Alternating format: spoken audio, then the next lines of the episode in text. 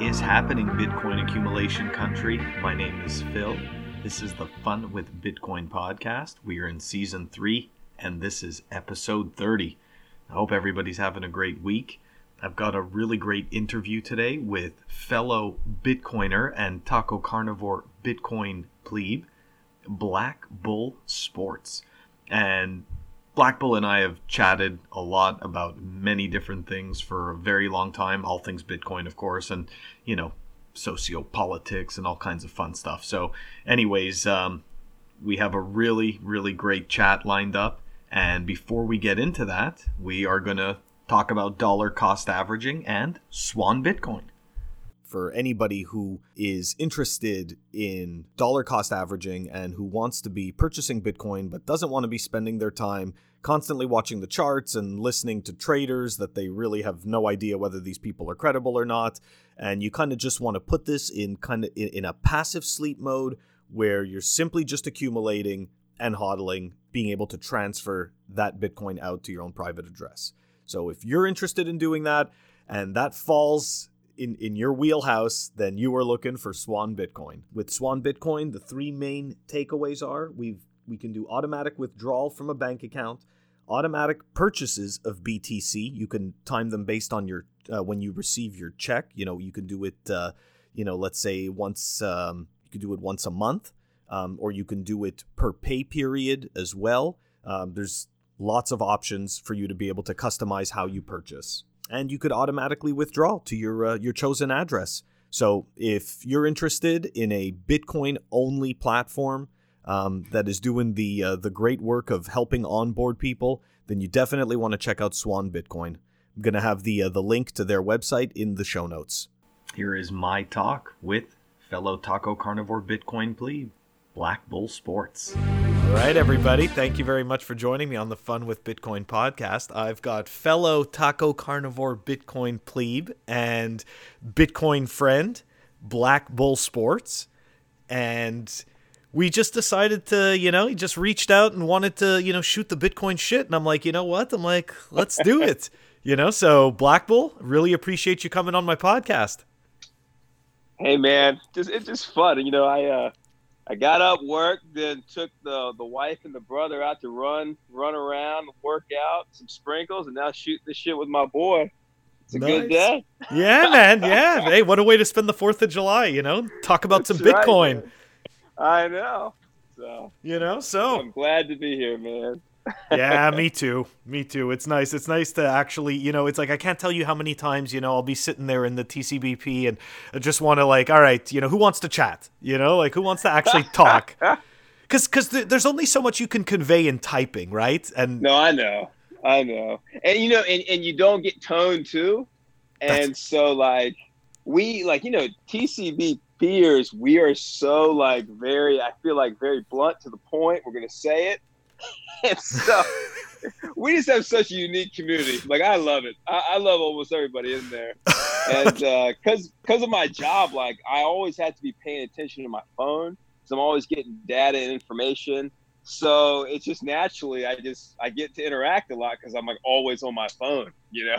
Absolutely. So, yeah. And you're definitely awesome you're definitely one of the people I speak to uh, most in that uh, in that chat. You know, I, th- I think there's like probably like uh, I don't want to you know exclude anybody, but there's probably let's say ten of us that you know constantly, you know, constantly go back and forth and you know pretty much uh, up to date with every single freaking conversation that's going on in there. so.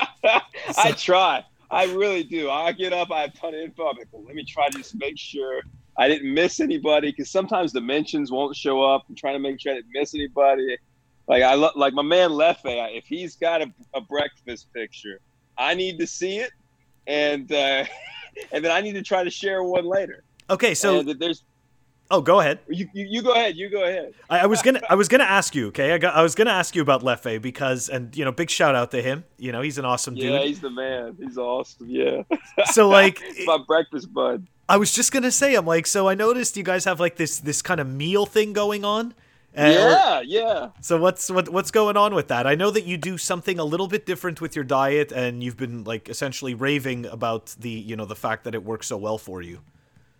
So I'm I'm big into fitness and health, and so Lefe he loves breakfast. I do too.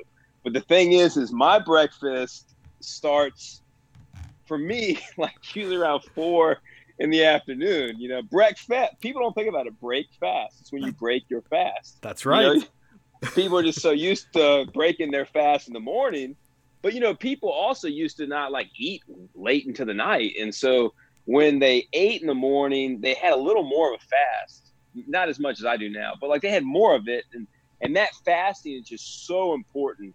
Um, and so Lefe and I were talking about breakfast, and I guess I just, you know, I'm always throwing my opinions out there. So, so I was just telling him, you know, intermittent fasting is something I've done a really long time. Um, even like, like I started before it was cool, so to speak. You know, like in high school, which aging myself was, you know, a while back, like, uh, gosh, 18 or so years. But uh, there was a book that came out called The Warrior Diet and that was my first introduction. It was like by Ori Offleheimer. I'm butchering that name, but um, yeah, but it's the warrior diet, and that's what it was. It, it was, hey, you know, fasting, going without food, and, and just water is very beneficial.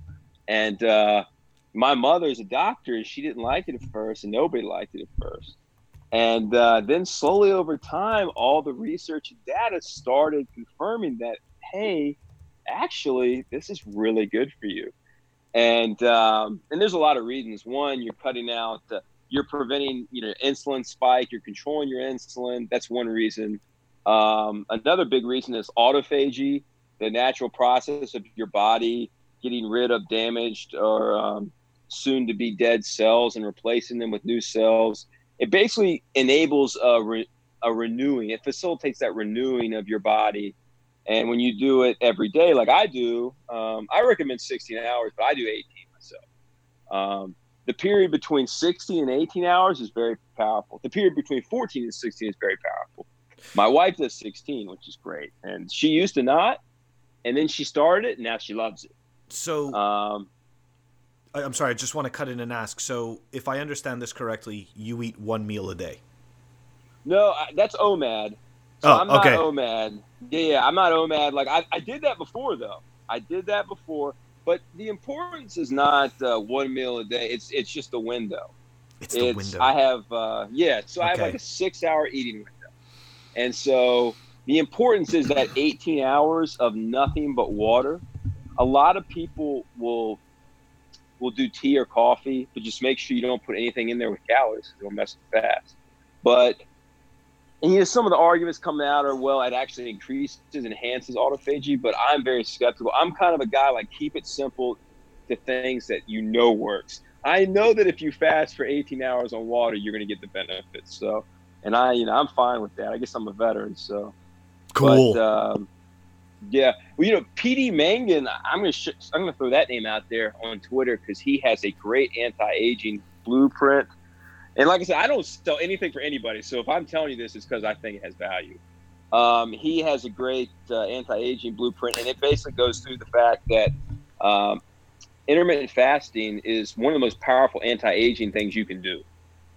Um, so yeah, that's why I do it. interesting. no, that that's that's super interesting, and and it's um, so I, I remember um, I, I read this um, I, I read a book um, totally totally spacing on the name, but it's like uh, the not it's not the Tibetan Book of Living and Dying, but uh, it's like the Tibetan Book of Secrets, uh, Life Secrets, or something. Whatever. Anyways, um, it's by uh, the author. I know the the author's name is Peter Kelder. Okay, and essentially he talks about something very similar to what you're explaining.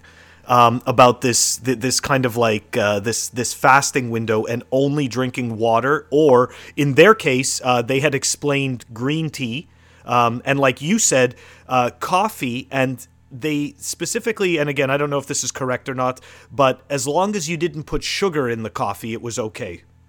So you yeah, know you should have. That it... seems to be that seems to be what like people argue about. It actually can enhance autophagy, uh, coffee or tea, but I'm just very strict. Like I love my coffee, but I have it during my eating window. But as, as long as you're doing like black coffee or green tea without anything in it, like you'll be fine. It's just I don't think it's gonna taste that good. Yeah. But, uh, I don't know. Black coffee kind of grows on you, though. I mean, after a while, you kind of, you know, it's like I, I, I never thought I would like it. Like when I was a, you know, uh, probably a late teen, and I started drinking coffee. Like, man, I was, you know, one of these suckers with the, uh, you know, two creams, ten sugars. Like, well, what is that? it's just, just like a, you know, it's like a dose of diabetes. And, and yeah, it really is. Oh, Starbucks. Like they're just dishing out the diabetes nowadays. Like, what flavor do you want your diabetes? You know? I mean, I mean, that's the way it is. It's uh, it's that's true. basically all this processed food, right? Like, what flavor you want your cancer? I mean, you know, and, and you know, it's just true. And It and is. it's, you know, ca- cancer and diabetes are not funny things, but like we have to joke about it to kind of, you know, it's like the meme culture, right? Like the meme, like we create them because we're trying to make a point, right? We're trying to get it into your psyche. Because if you just say, well, Starbucks, yeah, it's contributing to a lot of diabetes, like nobody cares. No. Like, but if you say, hey, look, what flavor wants your diabetes? Like, you know, people connect with that. They think about that. They're like, yeah, it's kind of true. oh yeah, it, it touches them at a at a deeper level. You know what I mean? Yeah. It- It's not just uh, it, it's not just um, on the surface. But I wanted to go back uh, just to one thing that you mentioned. What was the author's name? I'm sorry, Tony. Oh, um, oh, the one with the the anti aging blueprint. His name is PD, like initials Oh. PD, and then Mangan M A N G A N. Uh, I purchased I purchased the anti aging Okay. blueprint, and it was excellent. It's it's research backed. It's just it's really good. And like I said, I don't I'm not connected or affiliated with anybody at all. so I'm just telling you, it's good. I That's li- the way I- it is. So I I, li- recommend it. I like that. I, I'm a big fan of, uh, you know, it's like I've, uh, you know, I, I always say um, proof is your success. So, you know, it's like if you want to actually, you know, find out if something works, you know, that that you believe should, well, give it a shot. You know, I mean, obviously Yeah. that's obviously that's within reason. Nobody here is suggesting that somebody goes and set their face on fire or something stupid like that. We all know what's going to happen, but it, it's I hope just you wouldn't listen to someone who told you that. yeah, exactly. You know, we But- have a problem now. but- like we laugh, but like if someone out there like you know, politicized it well enough, like someone would be like, "Oh, let me go light my face on fire." Like that's the culture we live in right now. I, I know, You and know? it's sad that like you have to give a warning like that. You know, I mean, it- it's Yeah. like it's like somebody. I I feel like we would have listened to the same type of show in like the mid '90s or you know the '80s, and you would never think of like somebody would say, "Hey, you know." Try something out and see if it works, and you wouldn't sit there and think of the dumbest shit possible. But today, know. I, today I feel like people just want to like find a way to you know to make it so that whatever you've said is just completely ridiculous. It's like, what are you talking about? I shouldn't go out and just try something to see if it works. Look, Dude, today, oh, today, it's just so ridiculous. Today on Twitter, like I, I I don't even like engage with like these type of people much, but like someone, someone was like, um, I just saw, I was, I was scrolling through my Twitter or something like, uh, you know, I'm not racist, but, uh, but if you stop listening to men on crypto Twitter, uh, you'll find it's a very happy place. And I was just like, okay, so not racist but sexist. Like, Ex- Thank you exactly. for clearing that up. You know, it's just like it's, I, I just don't know what virtue signal like you're trying to come from. You're like, okay, she, I mean, the person's basically like, well, I don't judge people based on the pigment in their skin. I just judge them between what part is between their legs. You know, you know, it's like good, good for you. Like, boy, how, what a morals like standard you are. You know, Isn't that freaking brutal though? It's like, and and the sad thing is, there's not. Uh, you you know what? There's nobody in their life that's actually going to tell them, listen, you, you're full of shit. You know, they like tell that. them the opposite. Yeah, they- they'll be like, yeah, you're right. Like there actually is no reverse sexism. Like like I saw that in the comments briefly. It's like it's like oh no, she said it. I think as as a response said, well, everybody knows that like women can't be sexist. What? And I'm like, oh my gosh. You know what? I Oh god. I can't believe you just mentioned that. That's okay. So I had a te- I had a teacher in college, okay? I had a teacher in college and um uh, this guy taught a class called propaganda in the media, okay? Yeah. and it was essentially all about how um, essen- that men men being abused by their wives or by women, you know, physically, emotionally, or anything like that, how it's not taken seriously, right, by society, by culture, um, because men are the aggressors. Right? Yeah. In, like that that's just the way that it's seen, right? That we are the aggressors. And the archetype, yeah. That that's right. And it's it's very interesting because the statistic of men that are actually that at, at the time, keep in mind these statistics go back to uh, I'm an old guy, you know, so this is like 1996, uh, 97 maybe. Um, you're talking I, I, think the number was something like uh, it was like 48%. Um, like 48% of men that that uh, that are abused or something like that don't report it. Yeah, well, because I mean, because they know that I, I nobody's gonna nobody's gonna believe them. Like, can you imagine? Like, you walk yeah. into a police station. It's embarrassing too. It, ex- if you're if you're a man, I mean, it's it's just true. It's, it's a stigma. Yeah. You know. Um, you know all this stuff, like all this divisive stuff, though. It's like like the truth is is like like for instance, like myself, like I, I'm very quick to point out like the only reason why I consider myself, I mean, some I'm sure disagree, the only reason I would consider myself a strong man is because I've had so many amazing strong women in my life, like help mold me into a strong man. Like you know, I contribute that to them.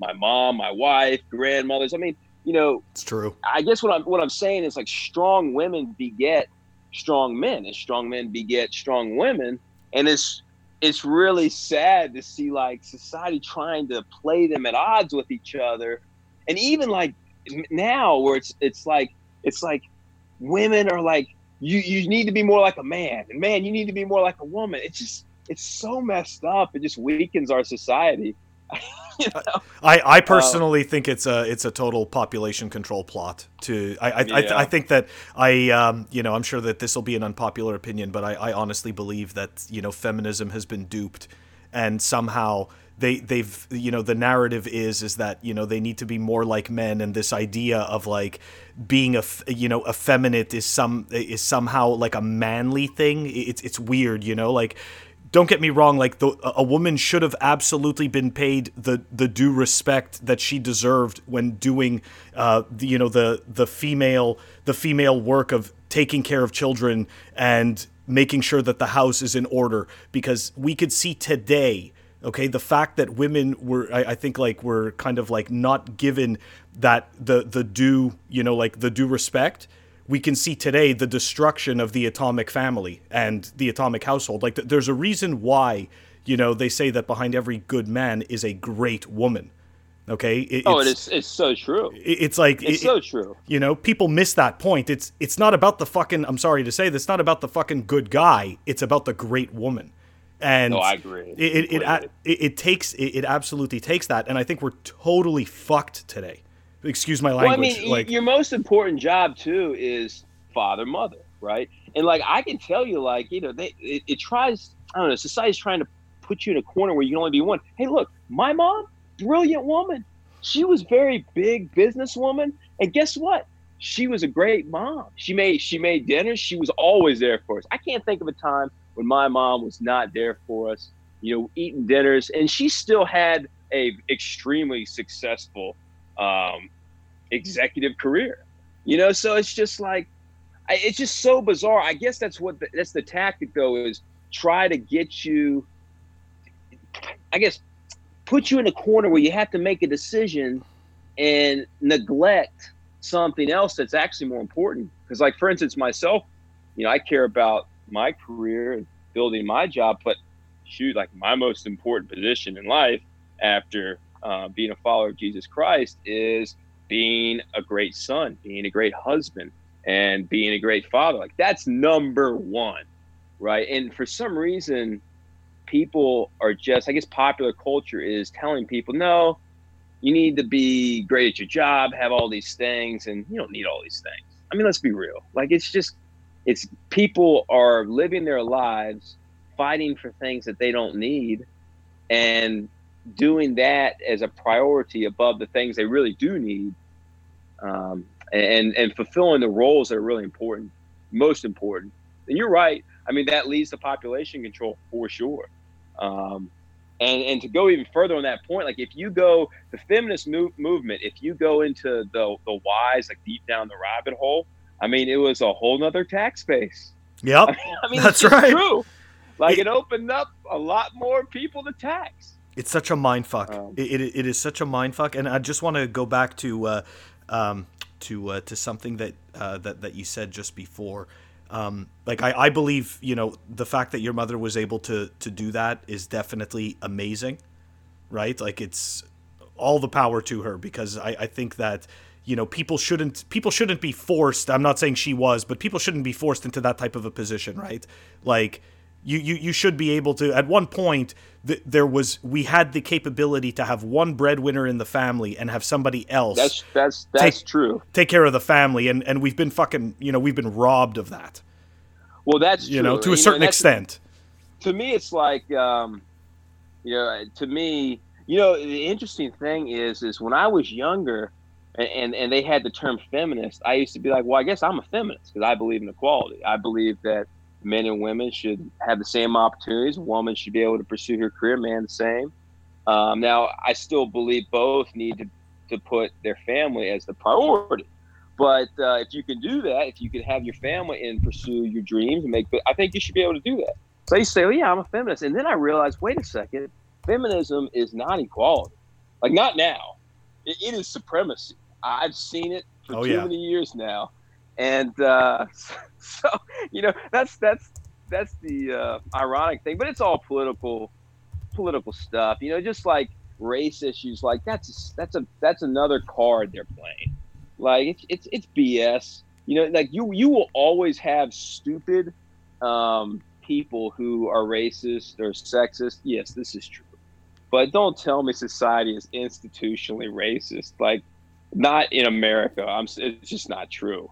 I mean, do, do you have some some institutions? Sure. I mean, that's that's anywhere, and I think it's really hard to get rid of. I mean, you're basically trying to create the perfect people that so you never have any racism or any sexism or whatever. But if you're telling me it's institutional, like that's just not true. Um, and, and I think it's it's a it's a diversion tactic because, like for instance, like right now, all this craziness going on.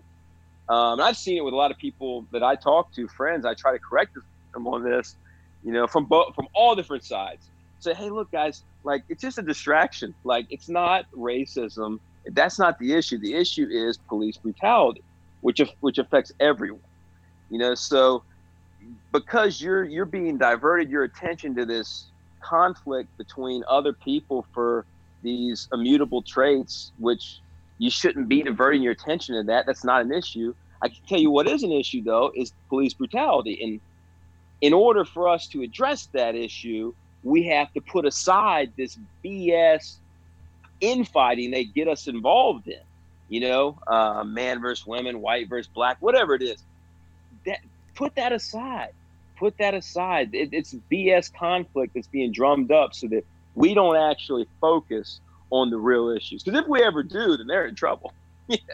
Oh absolutely So absolutely yeah, You know, it's um, I, I just uh, th- there was there was a piece that I wanted to go back to that you said right about family as a priority, right? So, um, it, it's like everything you watch. If you if you have the you know if you have the misfortune of sitting in front of your television and actually believing what you're seeing, right? You're you're constantly being reminded about all the ways that you're not. Um, you know you're you're you're not adequate right? The guy doesn't have enough hair doesn't drive a nice enough car doesn't you know what i mean doesn't have cool enough gadgets. The woman sh- mm-hmm. sh- you know she needs the longer eyelashes you know she mm-hmm. she needs like way more facial creams she needs like different you know all the stuff right? Like and that's and that's really like that's all they're ever doing. And to be perfectly honest that is part of the distraction all of this is like part of the distraction and it's like a much it's at a smaller role than the piece you're talking about. But when they pull the race card okay i find when they pull these types of things this is when they mean business. This is when they really don't want you paying attention. I agree. you know, it's like It- it, it's so weird that that that whole like and you know again, I'm not gonna play into the politics of what happened with you know Black Lives Matter and everything like that in Seattle, but I just find this that that whole uh, George Floyd thing and COVID and all of this stuff, everything is like very strangely kind of um, intersected, you know. Well, you know, it's like I, I, you know, I tell it's like you know, guys, like I support protesters. Like you know, that's that's one of my specialties. When I went to law school, I love the Constitution. I support the First Amendment. I support protesters. I may not always agree with them, but I support your right to protest. In this case, I do agree with the protest with uh, police brutality. But what I do, what I'm against is I'm against the violent police and I'm against the violent rioters. And like the thing is, is people, like you said, like with this programming from the media, it's like they're told you have two choices. You you can you can be on the side of the police or you can be on the side of of the rioters. It's like no, you can hate both those sections, or you know, or not hate. I don't want to use the word hate. You can say both these sections of people are being violent in an aggressive manner against peaceful people, and it's wrong. You can say that. Like that's okay. Like we can, can we can correct both issues. We can say, hey, look, police have been uh, infringing upon the liberties and the constitutional liberties of people for a very long time and putting people in cages for things that don't harm people. We can say that's wrong. And then uh, being overly aggressive and violent towards people in the process of their profession, we can say that. And then we can also say, hey, but if you have a problem with it, you shouldn't go on private property of private citizens and destroy their stuff and hurt their person. Like that's wrong too. You can say both's wrong. And actually, that's the only stance that's consistent morally. You know, it's true. Any other stance, yeah.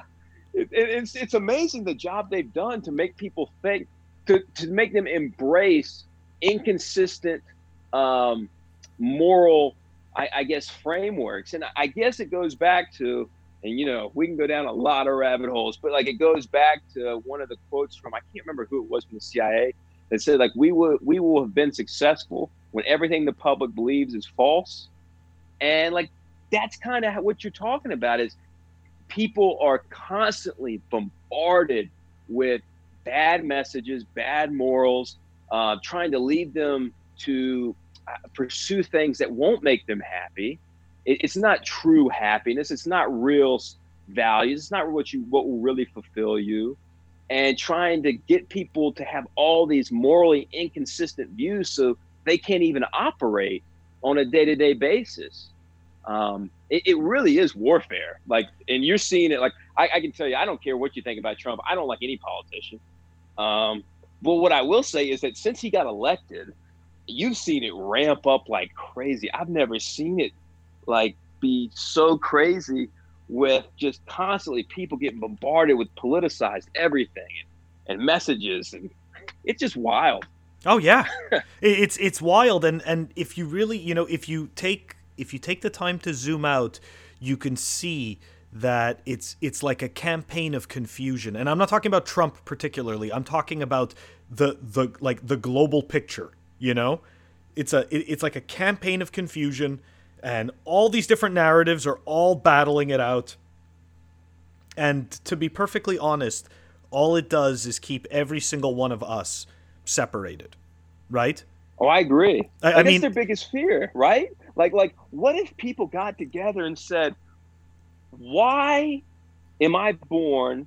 And then I, I work and I pay taxes on what I bring in. I pay a, a, large percentage. I mean, depending on how much you bring in, but still, you you pay a decent percentage of what you bring in to a third party uh, that will that will put you in a cage at gunpoint if you don't do so. So you got to do it right. It's big gang, and and uh, so I do that on my income. Anything I bring in, I got to pay a percentage, right?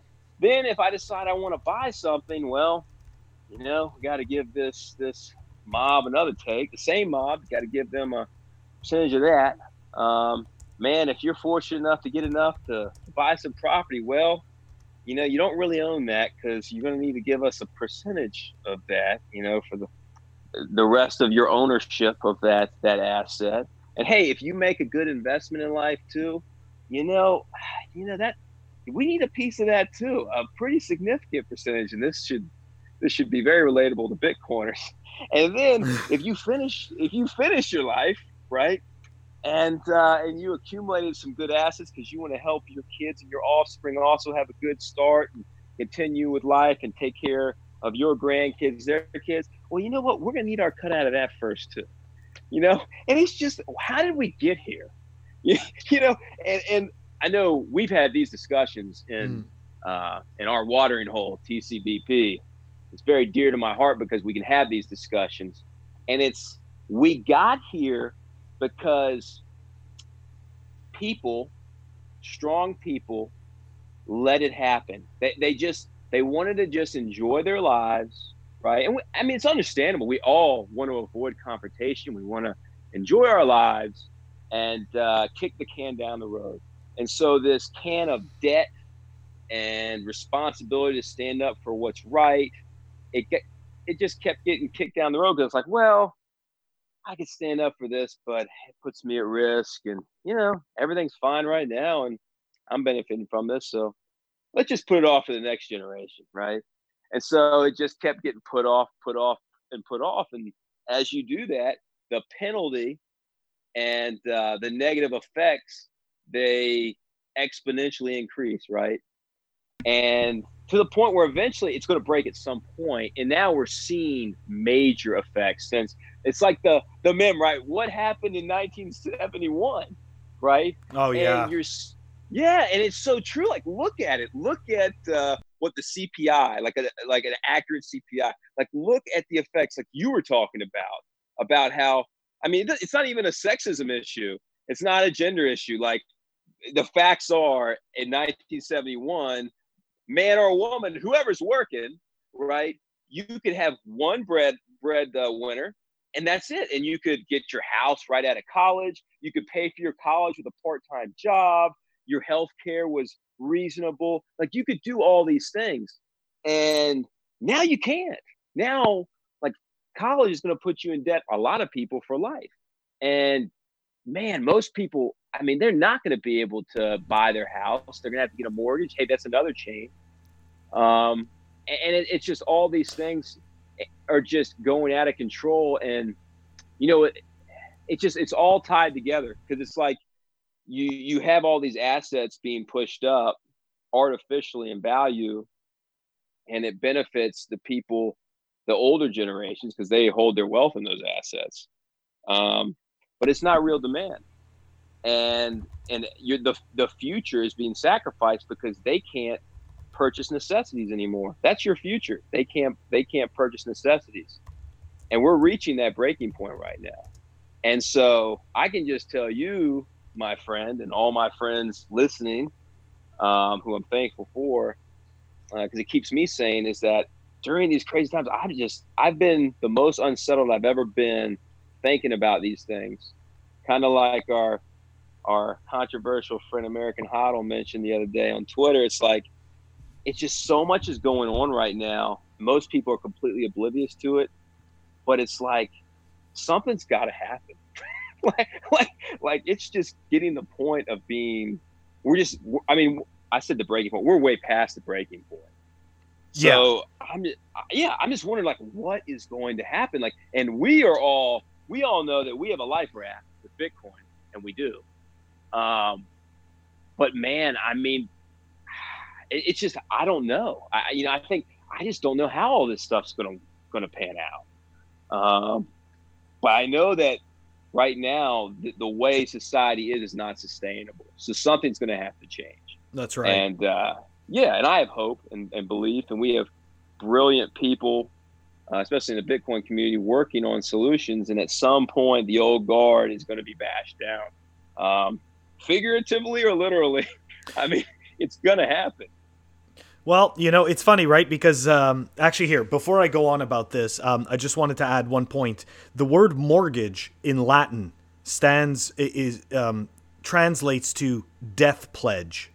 That's so right. so so to the people right. so so to the people that think that you, we, we were ever meant to pay off a mortgage, you're out of your mind. You were never meant yeah. to pay off the mortgage. It's called a death pledge. You're gonna pay people that shit till you die. attention to that stuff, right? like, I love that you did that because people need to like actually. I remember I had a I had my favorite professor. I brought him up in uh, the group the other day, but uh, uh, he's a great professor.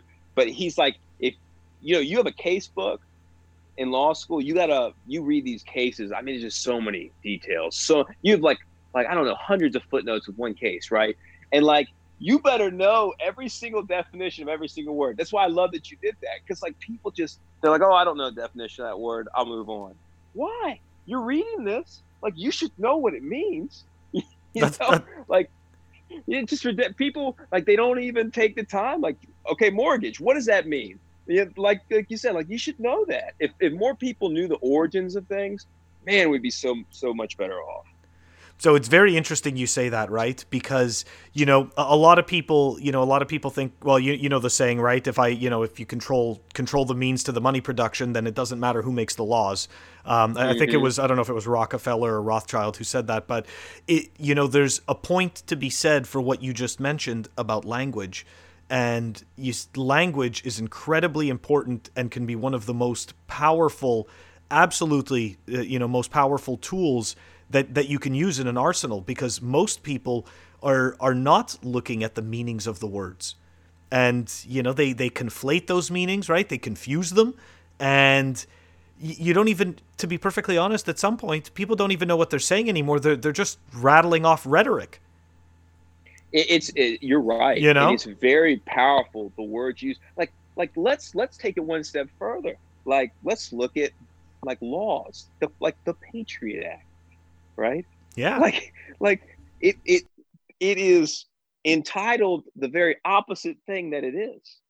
It, it's just we're we're in this this modern culture where it's like up is down, like the Patriot Act, right? Like it's just it's just ridiculous. Like people, it's ridiculous how it's normal for something like the Patriot Act to be called the Patriot Act. I guess that's my point.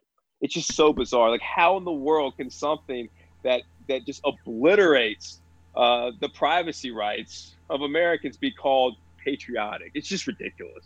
It's you know, and not not just privacy rights, by the way. There's a lot more in there, but I'm just saying, you know, that's a it's a big part of it. So.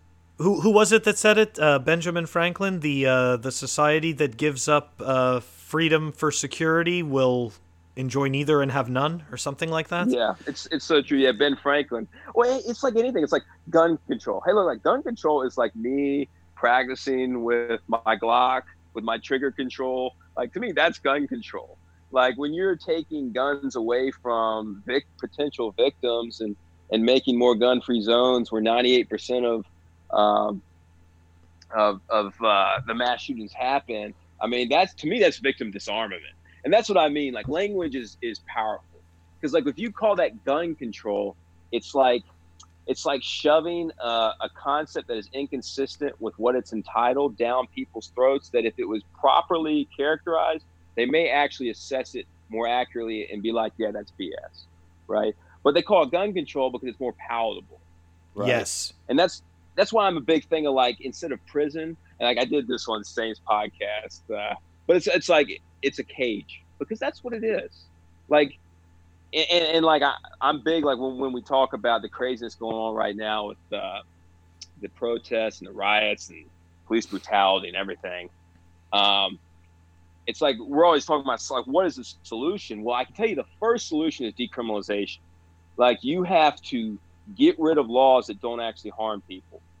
And, I agree. Uh, yeah, I mean you, you got to get rid of those things. And then the second thing is you got to remove immunity from cops. Like they have to be accountable for their actions just like anybody else. And I can't believe that that's such a controversial topic, but it is. You know. Oh my God, you can't you can't do that. You know yeah, they, like, they because like, they're, they're standing up for the they're standing up for the state. They're they're protecting you. They have to have a different set of laws. I'm just like I'm obviously being completely sarcastic, you know. I mean, no, I know you are. Know, like It's, it's it's just it's so insane, and, and, I mean, don't get me wrong. I you know I, I don't desire you know to be a, a police officer. I, I would not want to be in that position, but I would definitely want to be in a society um, that actually protects both the individual and the police officer. You know, through right, I mean, through we, accurate through accurate laws that make sense, right? Like to your point, what what we have is the imposition of a surplus of laws that make no fucking sense. And if there's anything I've learned, I a, a society that is like poorly run is one with like it's like how could I say this? It's like the more laws we make, the more chaos we bring. Well, that that's a very popular quote, by the way, about uh, the more laws you have, the less freedom you have, which is so true. But I mean, that's the thing is like like those are two issues to me. Like first of all, if you sign up to be a, cop, like you're a bad guy, and, and, it's like, hey, look, I know cops, and you know, you know, seem like decent guys, but they're they're not in practice because when you sign up to be a cop right now, you are agreeing it's part of your job to enforce laws that are unconstitutional and that put peaceful people in cages uh, for not harming anybody. Like, yeah, you're doing some important things too. Like, don't get me wrong. Like, you're also um, locking p- violent people up and, and people who harm people, and that is important. Like, we do need to um, take out harmful, aggressive actors out of society. That is true. But the problem right now is this is why I talk about decriminalization being the root, the root thing that we have to solve is because the first thing you got to do is eliminate laws that put people in cages for for non-harmful actions because then you're not putting the police officer in that position right? So that's the first thing is like every single thing that that police officer signs up to enforce needs to be constitutional and it needs to be um, taking a aggressive harmful person out of society right? That's the first thing. And the second thing is is that police officer has to be responsible for his actions just like anyone else. So if the police officer just decides to go rogue and and put a person who is not an aggressive, harmful person in a cage or harm him in the process of trying to put him in a cage, that police officer has to be held accountable for his actions just like any other private person. Um, so those that's how you solve it. But you know, obviously there the political interest is in not solving that. So well, of course, um, it's you know it's the easiest thing to do, right? It's yeah. it's so much easier to just drum up a new law, create some tax, you know, some some revenue stream, and boom, now you know you've you you've followed the incentive, right? The incentive mm-hmm. was to create revenue, and now look, now you've got somebody else going through the system. Everybody wins except that person so it's almost seen as like a societal good. Look, you helped so many people there. You know, even yeah, though it's, even, it's, I mean, it's just crazy to me how we got here. I've just been thinking about that. I guess with this coronavirus, we've had some time because uh, a lot of the American sports markets have been down for me. So I've had more time to ponder some of these things. And, uh, you know, and the one thing, you know, we've talked about in DC TCBP is, uh, and I've talked about it because we have a lot of people from all over the world. I love them all. And like I, I said before in Saint uh, Saint Bitcoin's podcast, like America is an idea. It's not a geographical region. It's an idea. And you know, I want all my my Bitcoin brothers and all of us to build a world based on uh, the principles of natural law. And uh, ba- and basically, that's just, hey, if I'm not aggressively harming anybody, leave me alone. Like it's it's that simple. And uh, my hope is that Bitcoin will enable us to uh, impose that society in the most peaceful manner. That's my hope, right? But um, I mean, I, the one thing I've been kind of harking on lately is that like America, like, how did we get to be such a financial tyrant? And I mean, you know the answer, but like, it's just like I'm talking about like taxation, regulation, all these filing requirements. You know, it's just like, how did we get here? Um, it's just an interesting uh, realization when you say, hey, look, well, we had freedom of speech, we had the Second Amendment, but yet people still allowed themselves to get chained financially. I mean, it's just it's it's an interesting thing, you know, because like nowhere in the world are you do you as a citizen, private citizen, have the ability to have a semi-automatic rifle, protect your rights, speak out, you know, have a have your voice be a weapon as well. And yet, America has become one of the worst financial tyr- tyrannies in the world. And I say that as someone who loves America.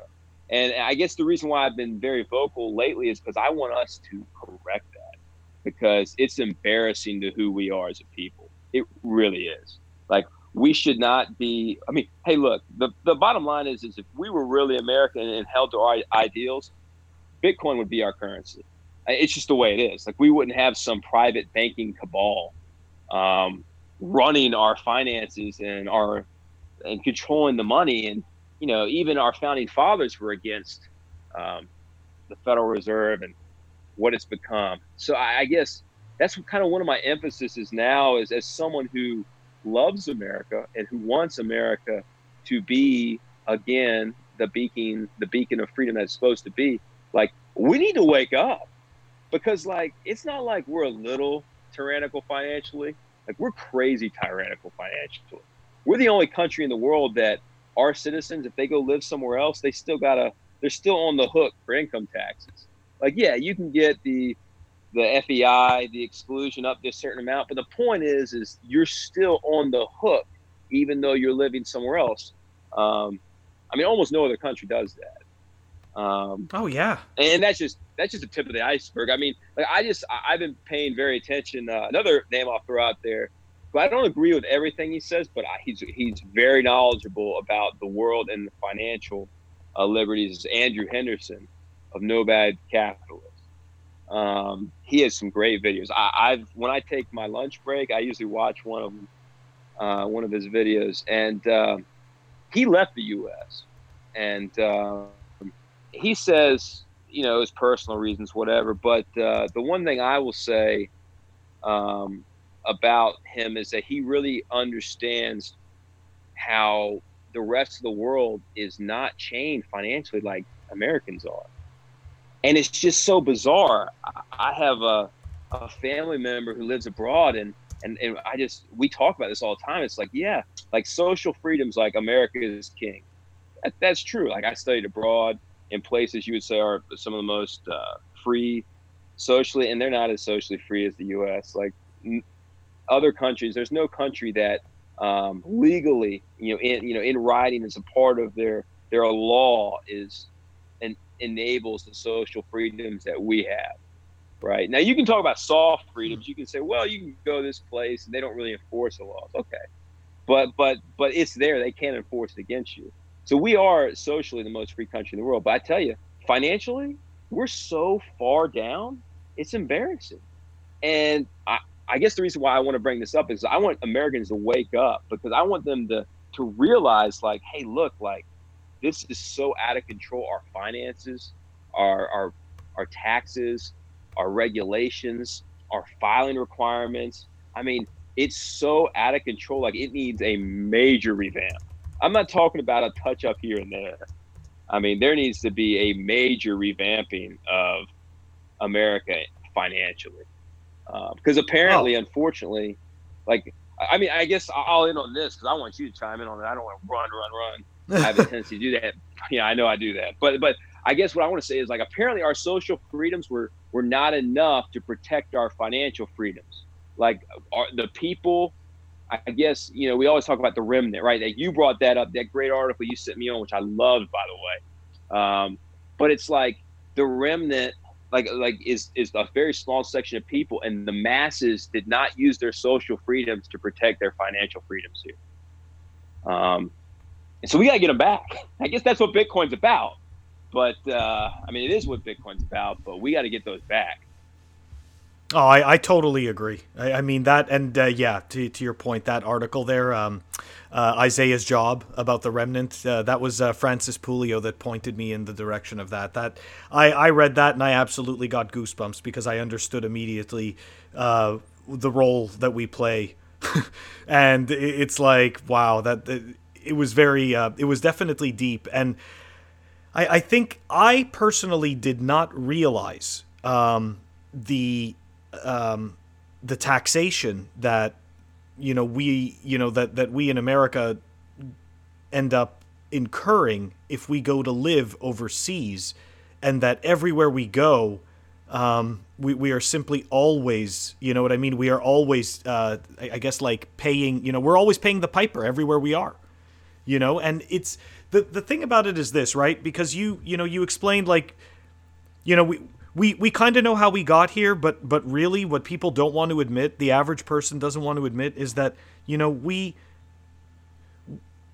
we're lazy, right? People people are lazy. Yeah. The the average person is lazy, and personal responsibility is incredibly difficult for most people. Nobody wants True. to be personally responsible, um, or very few people and and as a result it's so much easier to simply just off off uh, you know offset the burden right offset it to a, a an, an omnipotent third party that just absorbs all the ill will that just absorbs all of the problems and quote unquote makes them go away right But right. but but in the end, it's like we're we're a, we're a fucking closed ecosystem on Earth.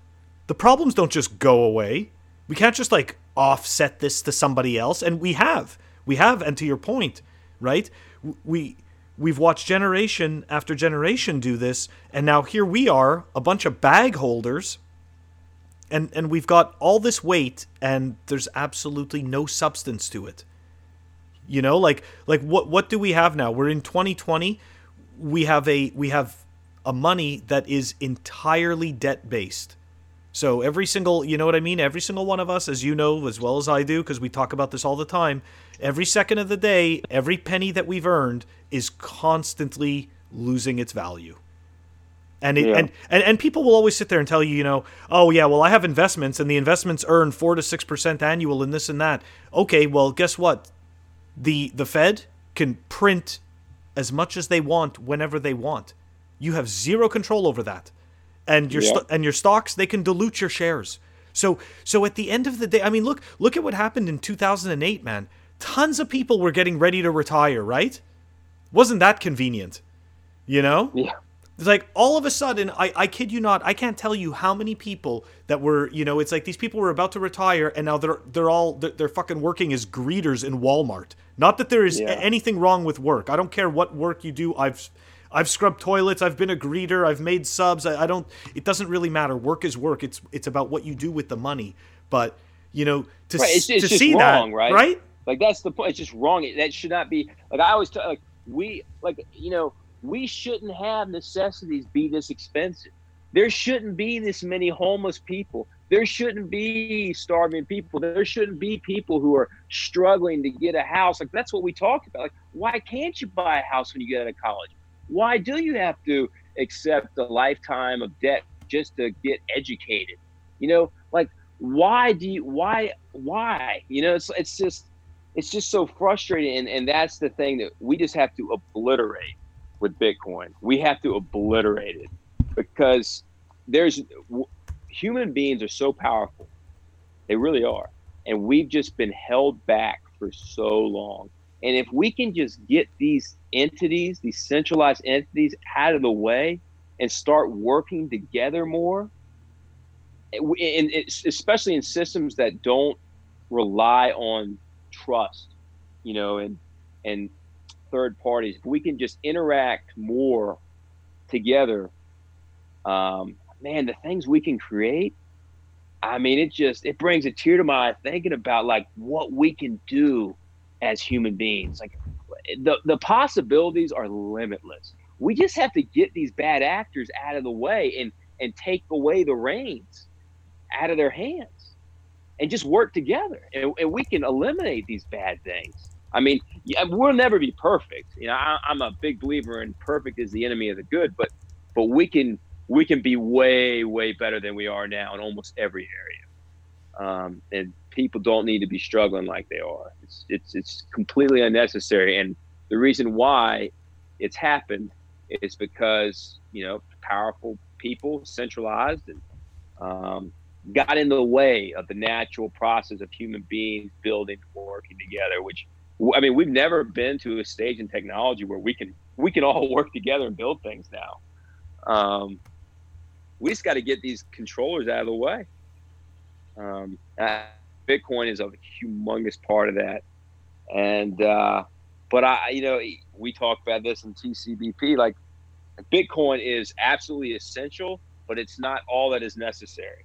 That's my opinion. Like, like you're not like Bitcoin itself is not going to just do everything. Like good people are going to have to take a stand, non comply with things that are wrong, and build things and and just be good people and work together. Like we have to have that too.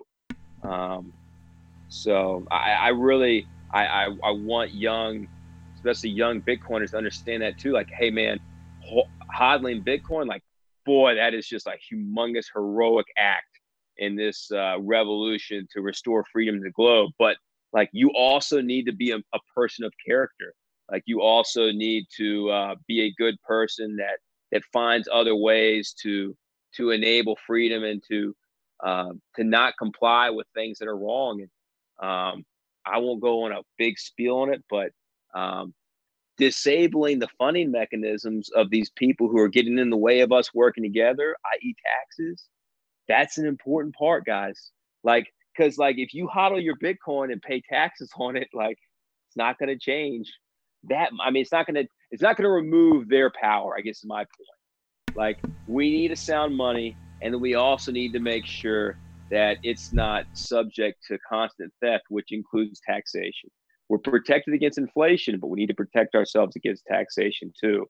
And I guess one of the things I see coming down the line, potentially with all this crazy stuff, because none of us know how all this is going to go, but I could definitely see governments, including America's, becoming more tyrannical and upping the tax rate. We could have all types of different taxes, and we need to make sure that we do not allow that to happen. Um, so that's a big part of it too.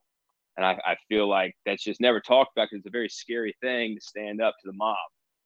Um, but uh, that's important, you know.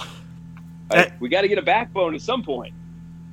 I, I totally agree. You know, like, do you ever see that meme about like everybody? Like, essentially, it shows like all the bankers and the war machine and everything, like all sitting around the table, and all the people are the table legs, and it just says below it, if we all stand up, they they can't play their game anymore. And yeah, and that meme is yeah. incredibly powerful, and it is absolutely true. And I, I can say that you know one of the interesting things I found, like even in in the workplace, right? Like, let's say you're working for a, a company and and the company is doing something clearly wrong to its employees. Do you know how difficult it is to get your your fellow employees to stand up for the right thing alongside you? Oh yeah. You know why? And, it's it's the beautiful. This is the mind fuck of incentives. Okay, because they've got their kids to feed. They've got their bills. Right. They've got their bills to pay. They've got their problems to solve. So guess what? as much as he wants to do the right thing, he needs to just shut up and pay the bills. And that is the problem. And they understand that. So as long as the wheel gets bigger and the energy required, you know, i.e., money, you know, the, the fiat that's required to make it spin, well, they'll make sure that, you know, that you, you never really get a chance to stand up because you'll never be able to find enough people altogether. So well, that's what corporatism is, right? I mean, like, hey guys, I hate to break it to you, but the father of uh, fascism, Benito Mussolini, when he asked what fascism is, he said corporatism. Uh, what do we have in America right now? Corporatism. like, if this isn't corporatism, I don't know what is. And like you said, excellent point about how it, it misaligns the incentives. Like, I'm such a big believer in incentives. That's a problem. You're right. People are incentivized to to act in a way that doesn't benefit society and that doesn't lead to more productivity. Um, I mean, what we want to do is we want to incentivize production, and that's not what this does anymore.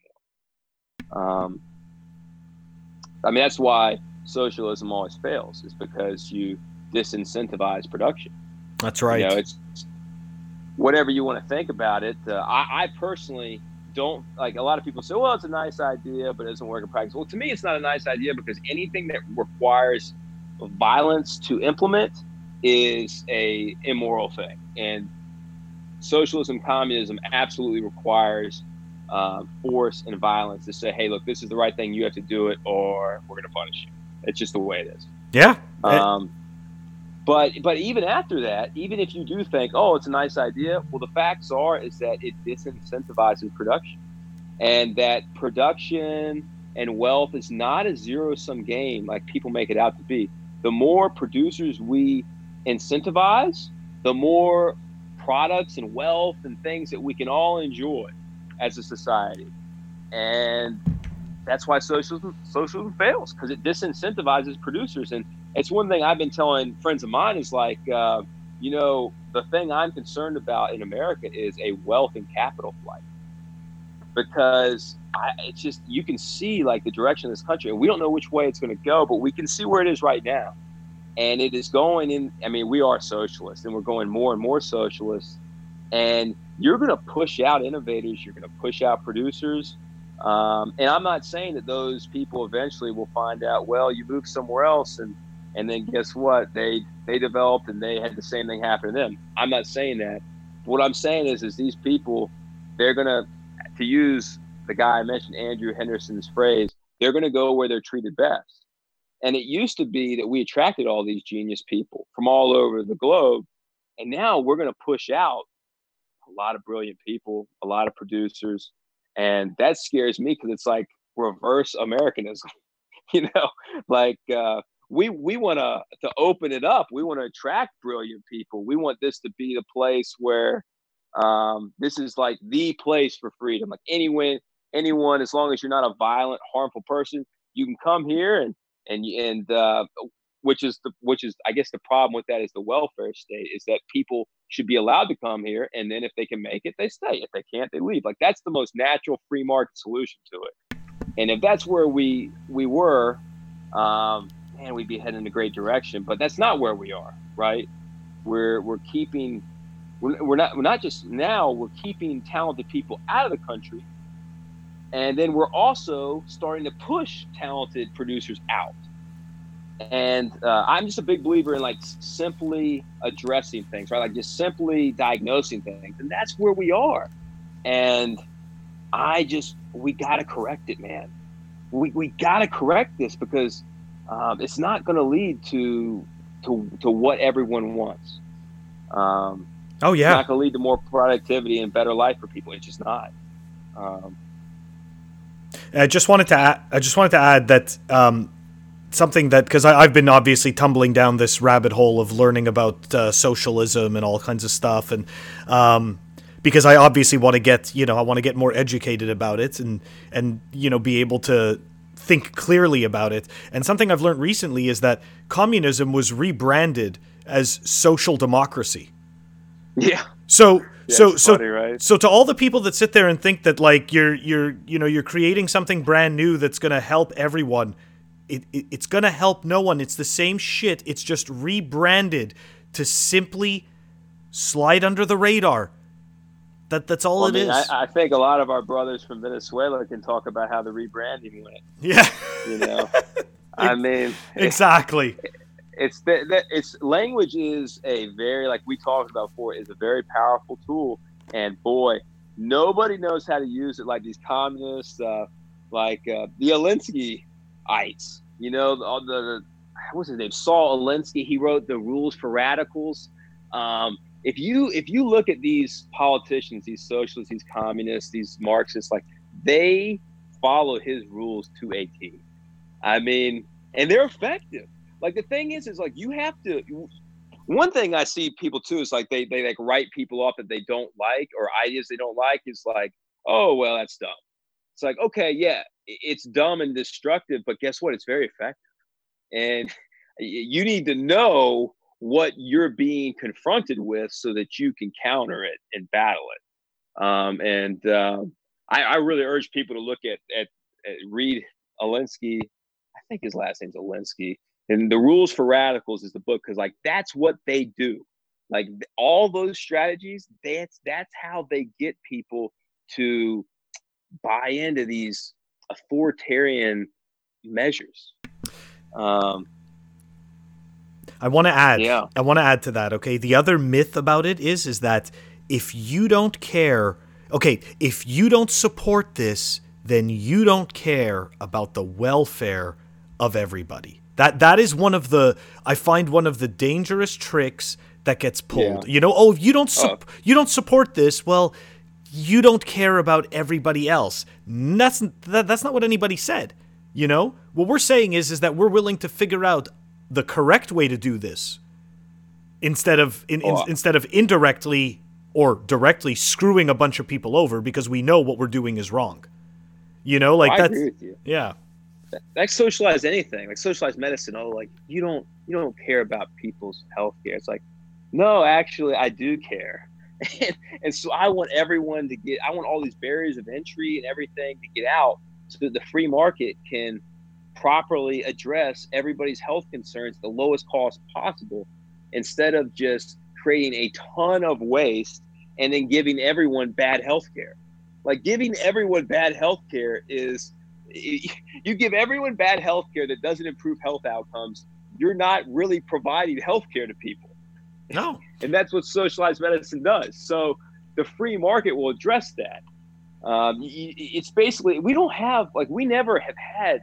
I mean, I, I not in my lifetime. Like when have we not had socialized medicine? It's gotten most more socialized, but the reason why all the prices of necessities like healthcare goes up is because of so, socialism. That's why. It's all these parties in between that mess up the natural free market of things. Absolutely, um, and it, the and the lobbyists. Yeah, don't forget, it's right?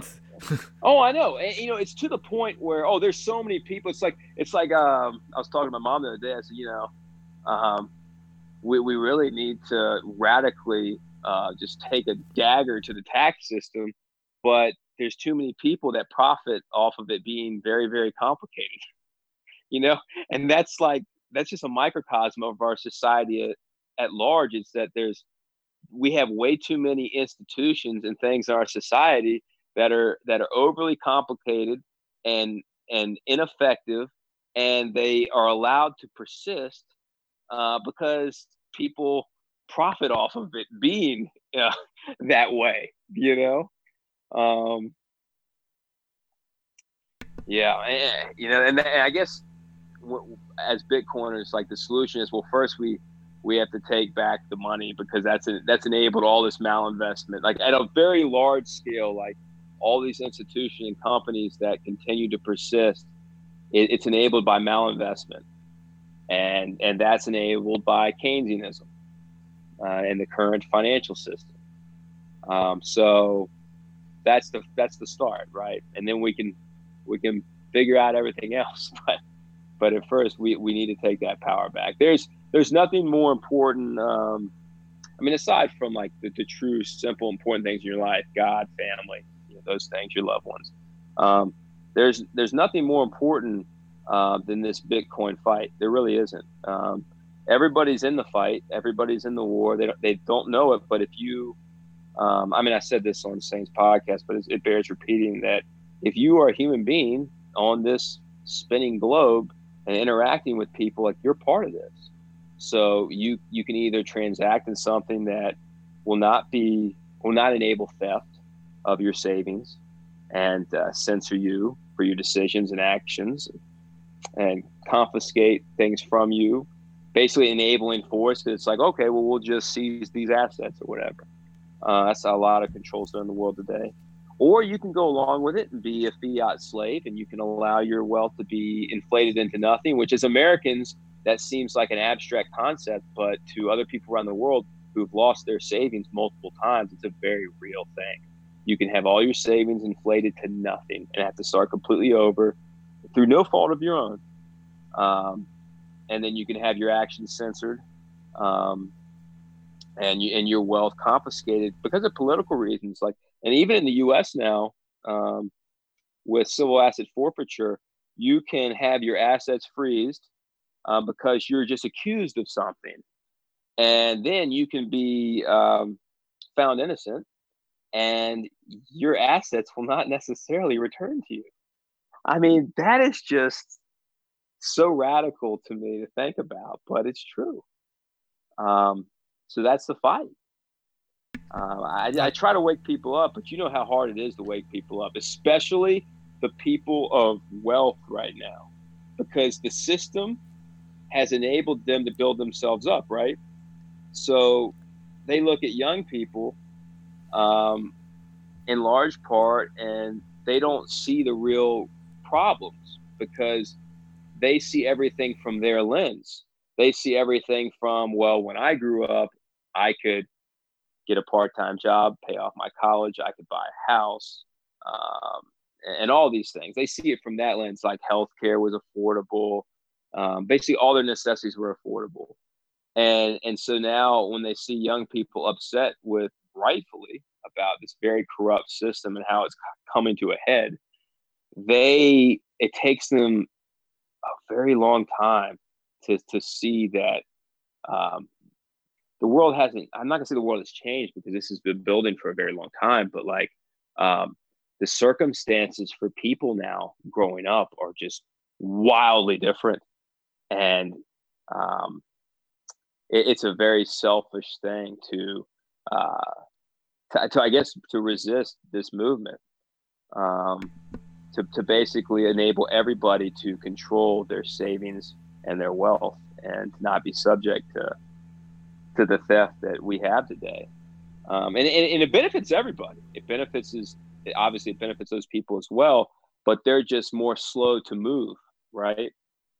Um, that's a challenge yeah. for us, but I think that that challenge is going to be solved not really as much by us, but as much as by what's going to happen with the economy as, as they continue to resist, and and around the world too, socially too, because this, this affects um, social unrest and things that we're seeing.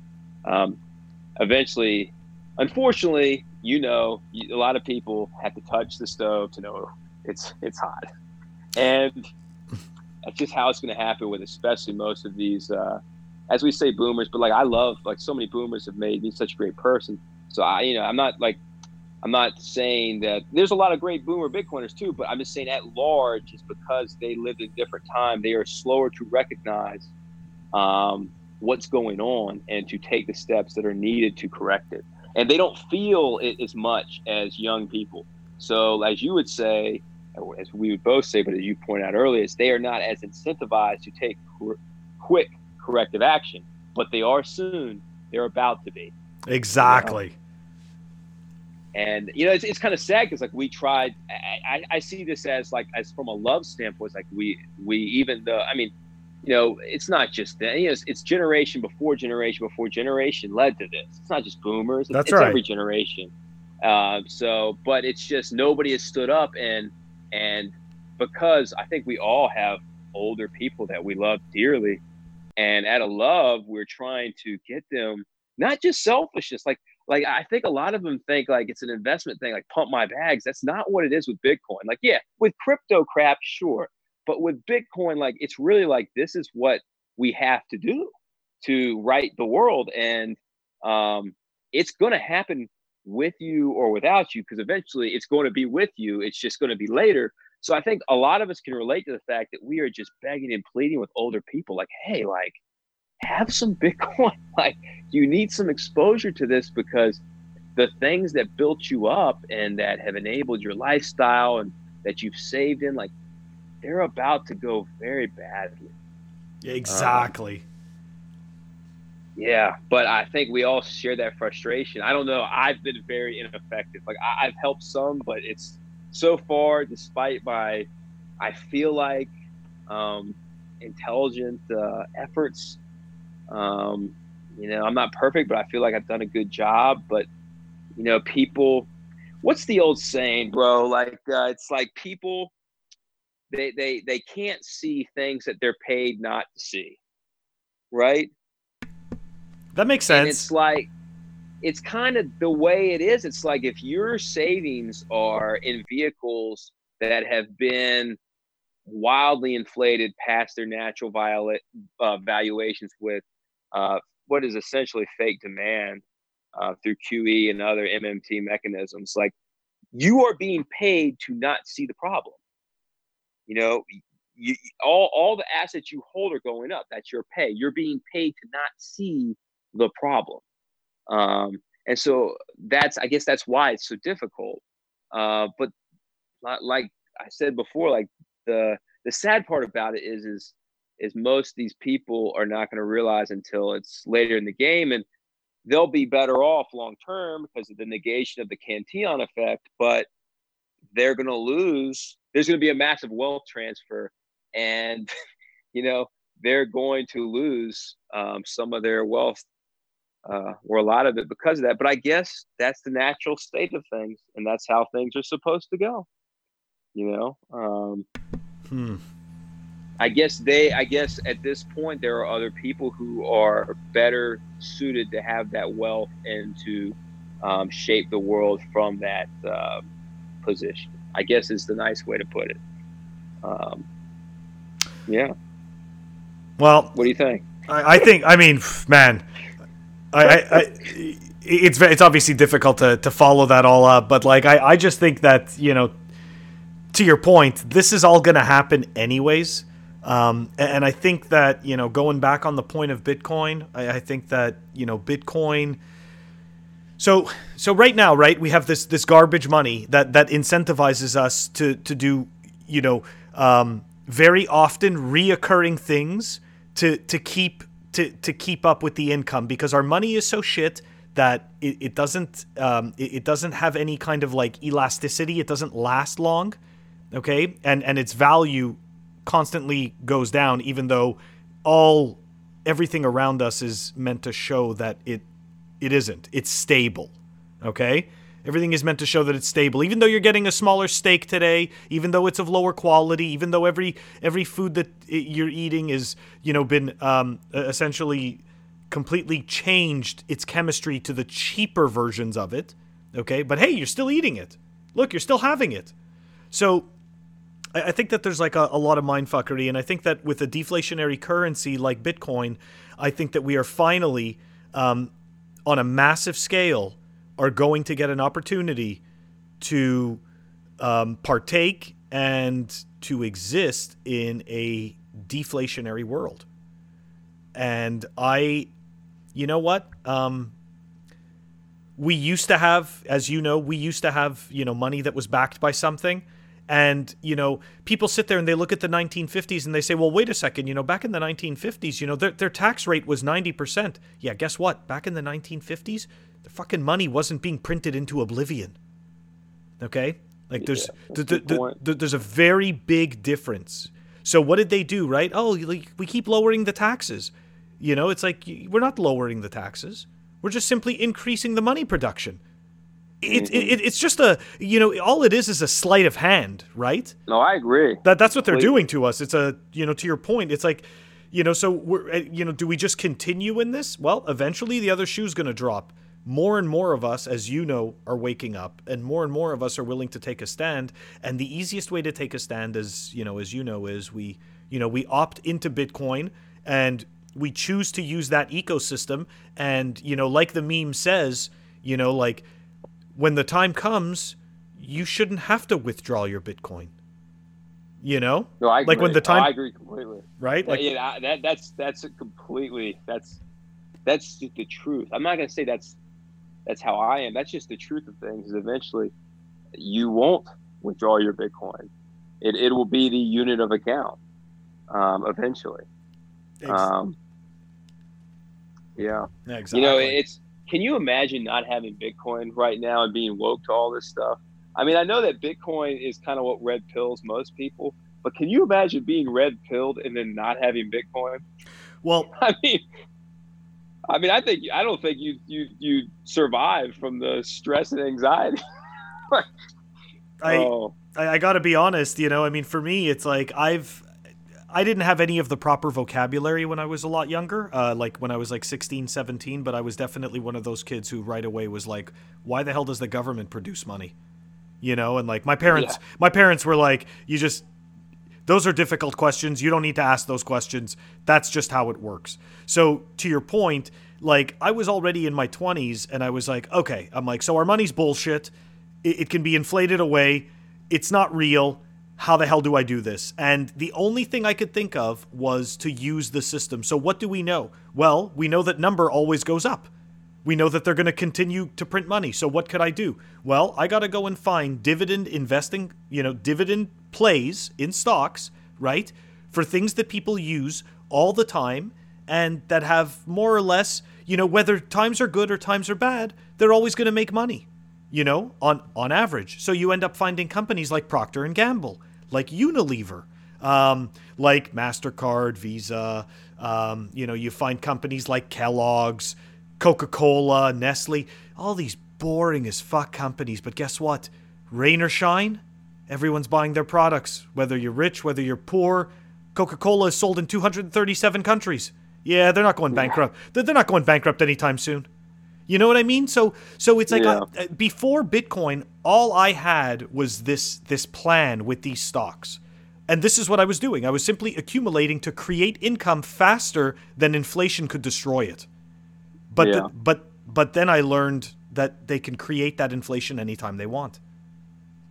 So I can so true. so you can never like it's like you can't there's no winning. There's no winning unless you're the guy making the money, like making the rules. You know? So yeah, It's true. I, I There's no- totally there's agree. no winning if you remain. If you if you play the game, there's no winning. If you play that game, you know? um, I guess the way we could say we could put it is that Bitcoin is the 100% lethal shot to the current system, and most people don't realize it yet. Uh, before Bitcoin, I mean, who knows how long the game could be played, but uh, Bitcoin exists. It's a powerful thing. Bitcoin exists, and because it exists, the two systems. Um, um, I won't put it that way, but because Bitcoin exists, the current system is going to die. It's just the way it is. Sorry, but you have a hard money now. And eventually, all the wealth will gravitate towards what protects it best. Just the way it is. Um, and, and it's going to happen. I don't know the time frame um, and how quick or how slow. I I, uh, I do highly respect the stock to flow model. I think it's a great way to attempt to measure um, unforgeable scarcity, scarce assets like Bitcoin. I think a lot of people uh, they really confuse like stock to flow and, and how it works, but uh, I mean it, it's a brilliant metric that I I respect a lot, and I, I use that as a guideline. But like none of us know because of extraneous factors exactly how this is going to go. I think stock to flow is a great, um, I guess you could say like a, a guide to to how the the natural factors of a scarce asset like Bitcoin would play out and have played out and should play out in the future. Uh, but I, you know, I also, I actually kind of, I, I, guess I disagree with a lot of people now talking about stock to flow because I actually think that it's going to be wrong to the high side. I mean, I think it's going to be wrong as in, I think Bitcoin is going to go past stock to flows uh, projections. And I think that because of the environment that we are currently in in the world. And I don't think, I think, you know, stock to flow does not account for this type of environment, which is basically just lighting uh, hyper Bitcoinization, like the, it, it on just laying gasoline down. I mean, it's just once, once these factors like uh, in stock to flow start to play out in this type of environment, I just see the price going way higher. I, I really totally do. agree. Yeah, I mean, it's just the way it is. It's it's the it's the world we live in now, and it's just starting too. Um, I mean, like they, they are backed in the corner. Like like like you know, Bitcoin's the kill shot. We don't know how long it takes. It is the kill shot, and they are just floundering about, and they just there's nothing they can do but make it worse. They have no other choice now. Oh, I totally agree. Um, yeah, like they have to. So, I, I guess I guess our mission as Bitcoiners is how do we how do we help good people realize it? I, I guess you know. I mean, I always struggle with this to be honest with you, to be really frank, and it'll piss some people off because like, um, I think part of it is like if if if you are trying to convince someone to buy Bitcoin and they don't, um, it's just harsh, but it's like they're not supposed to have that much influence in the future world. I mean, I know that's hard to to kind of come to terms with, but it's like I guess that n- natural selection, if you want to use that word, didn't choose them at this point.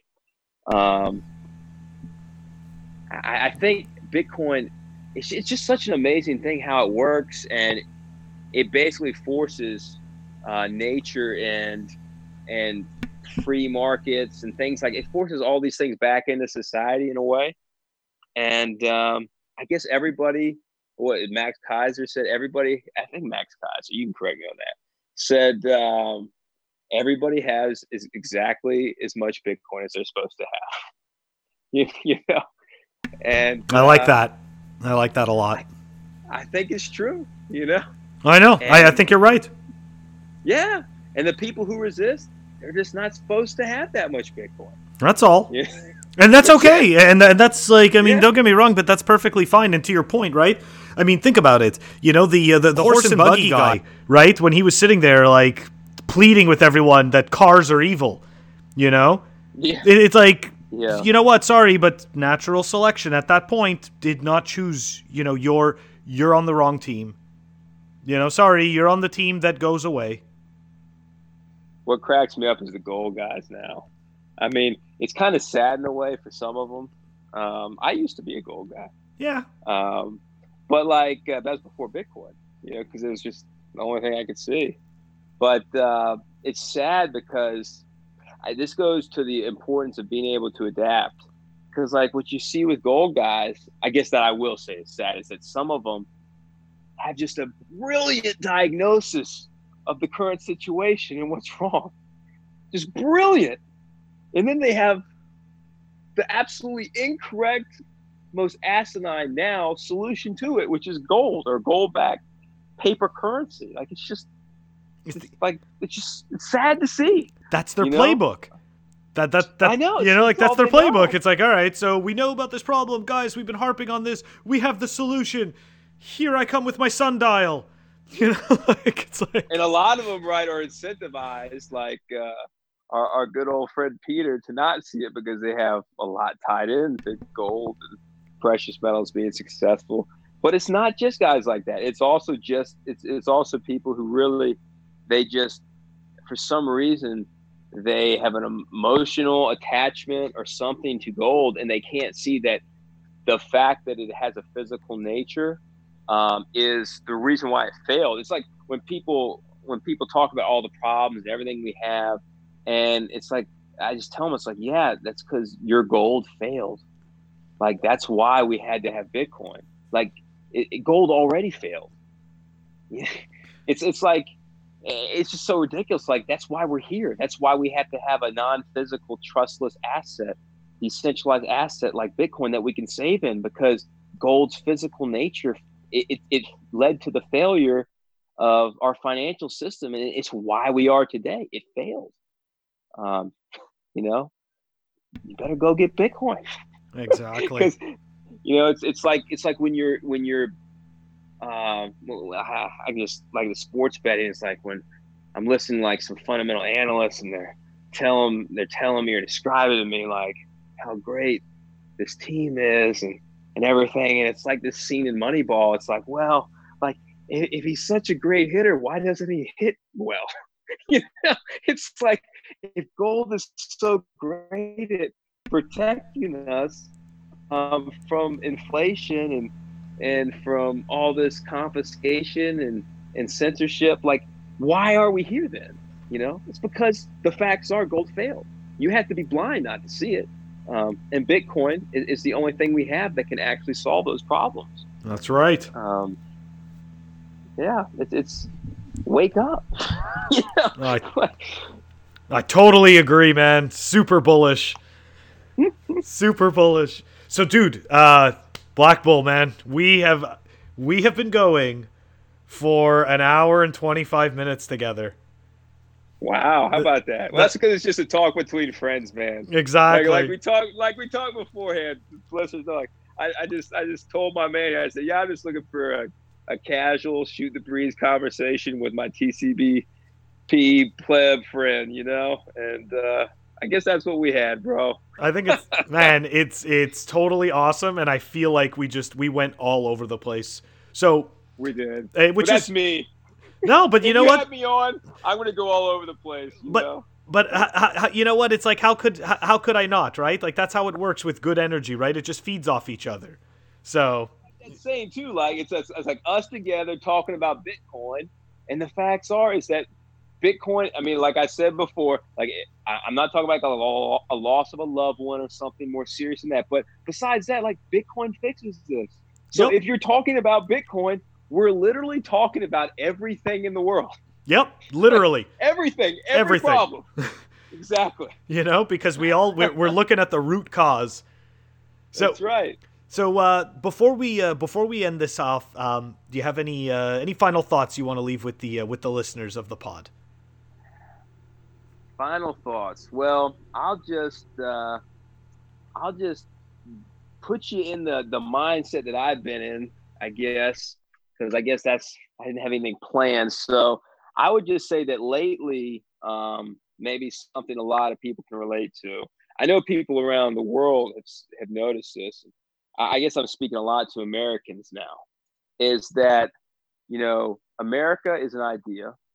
It doesn't have a geographical region, but we do have the nation of America where we tried to espouse these ideas and build a country from them. Um, but we failed. And I think it's very important to say that and to recognize that we failed. And in order to become what we want to be, we first have to recognize and say it like we mean it. Like we failed. America failed. And we have to bring that back. And we have the social freedoms to bring it back. And financially, with we cannot correct everything and, make America, I'll say make America free again. I'd get political. you know, because I, I, don't like Trump either. I don't like anybody, you know. So, but but make America free again. Like we need to do that, and the way we do that is financially, because financially, if you're an American, you're a debt slave, and you're a tax slave, and that is not going to lead to more prosperity and production. It's just not. It's only going to lead to bad things. We're going to drive out producers, innovators. We're going to keep producers and innovators out. Um, so I, the reason why I said we failed I want to recognize that and I want us to correct it now. And uh, this is a world effort too, but Americans especially, I'm speaking to you, is like we need to be accountable for what we are so that we can correct who we are and so that we can start being who we all want to be and who a lot of people think we are, but that we're not. And that's the beacon of freedom that we're supposed to be. So we have social freedoms and we need to start using them. And if something's wrong, we need to not go along with it. We need to not comply with things uh, if they're wrong. And and the biggest way you cannot comply right now is by holding Bitcoin. It's the absolute biggest non-compliance action you can have right now is to buy and hold and save in Bitcoin because you are not complying with this financial system that is the root cause of placing all of us in the world as the USDB, the reserve currency, all of us in the world in this debt financial slavery that we're in. So uh, I just, it's a call to arms, I guess I can frame this. It's a call to arms to all of you uh, to hodl your Bitcoin, and uh, as your most important action, and to not stop there, but to also uh, take a moral stand and to not comply with laws and other things that are wrong and that um, that put peaceful, non-harmful people in cages. We have to we have to uh, be well-rounded in our freedom actions and uh, and wake up to the taxation regulation and things we live under. So that's my, I guess that that's where I'll end it is hodl your Bitcoin and and use your social freedoms that we still have in the U.S. to non-comply with the um, the tyrannical things going on here right now, and we'll correct it. We'll do it together. It's going to take time, but the first thing we have to do is find a backbone. I love it, man. I love it. Fix the money. Fuck fiat. Buy Bitcoin. That's right. Cool. Black Bull, thank you so much for coming on my podcast, man. I look forward to the next time we get to sit down and have one of these cosmic chats. Thanks so much, man. God bless you and God bless all the listeners. Hey, God bless um, you too, man. I love all y'all and uh, let's keep fighting the good fight. Cheers. Cheers, bro. I hope everybody enjoyed my chat with Black Bull Sports. It was really awesome. Uh, I've, I've been meaning to have that. I think we've been meaning to have that conversation for a really long time.